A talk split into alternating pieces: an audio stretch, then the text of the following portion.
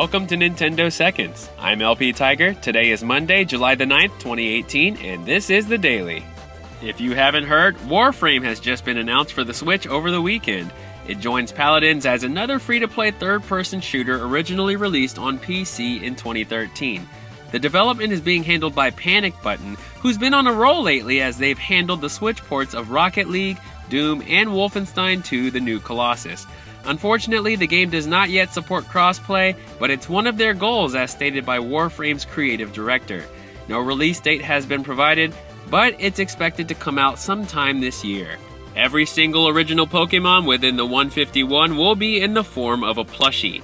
A line of toys called Pokemon Fit will be released starting this month with the first 30. They're priced at 1188 yen or about $10.75 each.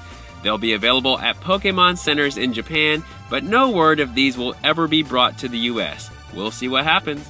Super Smash Bros. creator Sakurai was interviewed by the Washington Post during E3, and they spoke about Super Smash Bros. Ultimate and who the game is ultimately catered to.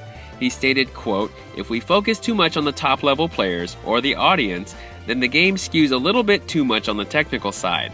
It comes to a point where they're playing the game for the money, and I feel that kind of direction doesn't coincide with Nintendo's view of what games should be. Unquote. He goes on to say that he doesn't see esports as problematic, but his aim is to open the game up to a wider audience. His words probably won't console those in the competitive scene, but I believe that finding that balance point that satisfies the casual and competitive player is what they aim for.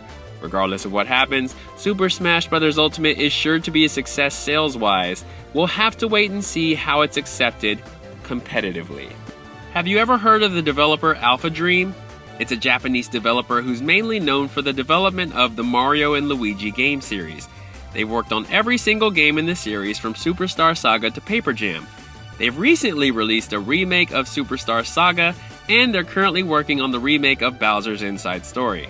Well, their official website has been updated and shows that they are looking for 2D slash 3D graphic designers for the Nintendo Switch.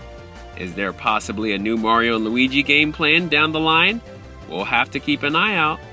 And being that Nintendo really wants to go mobile, I wanted to have a Mobile Monday segment giving any updates on what's going on for Nintendo on mobile devices. So let's run through. Pokemon Go is going nowhere as based on Sensor Tower's data collection, they're making $70 million a month on the game and they've reached $1.8 billion total. With friends lists and trading and monthly community days, if you've stopped playing, it might be a good time to give it another go.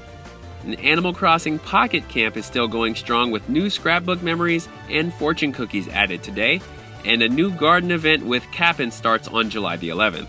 And finally, Fire Emblem Heroes has a new summer themed event starting tomorrow called A Sketchy Summer with bathing suit versions of Camilla, Linde, Tiki, and Takumi.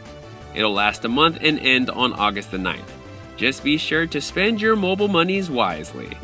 And that's all for today. Shout out to MG Script for recently favoriting the podcast. Your support is appreciated. If you'd like to add me as a friend on your Nintendo Switch console, my friend code is 5761 9583 5992. I'll be happy to add you. And if you have any suggestions about the Nintendo Seconds podcast, feel free to leave me a voice message on the Anchor app or send me a tweet on Twitter at LPTyger, L P T Y G E R. Thanks for listening to Nintendo Seconds, putting Nintendo first.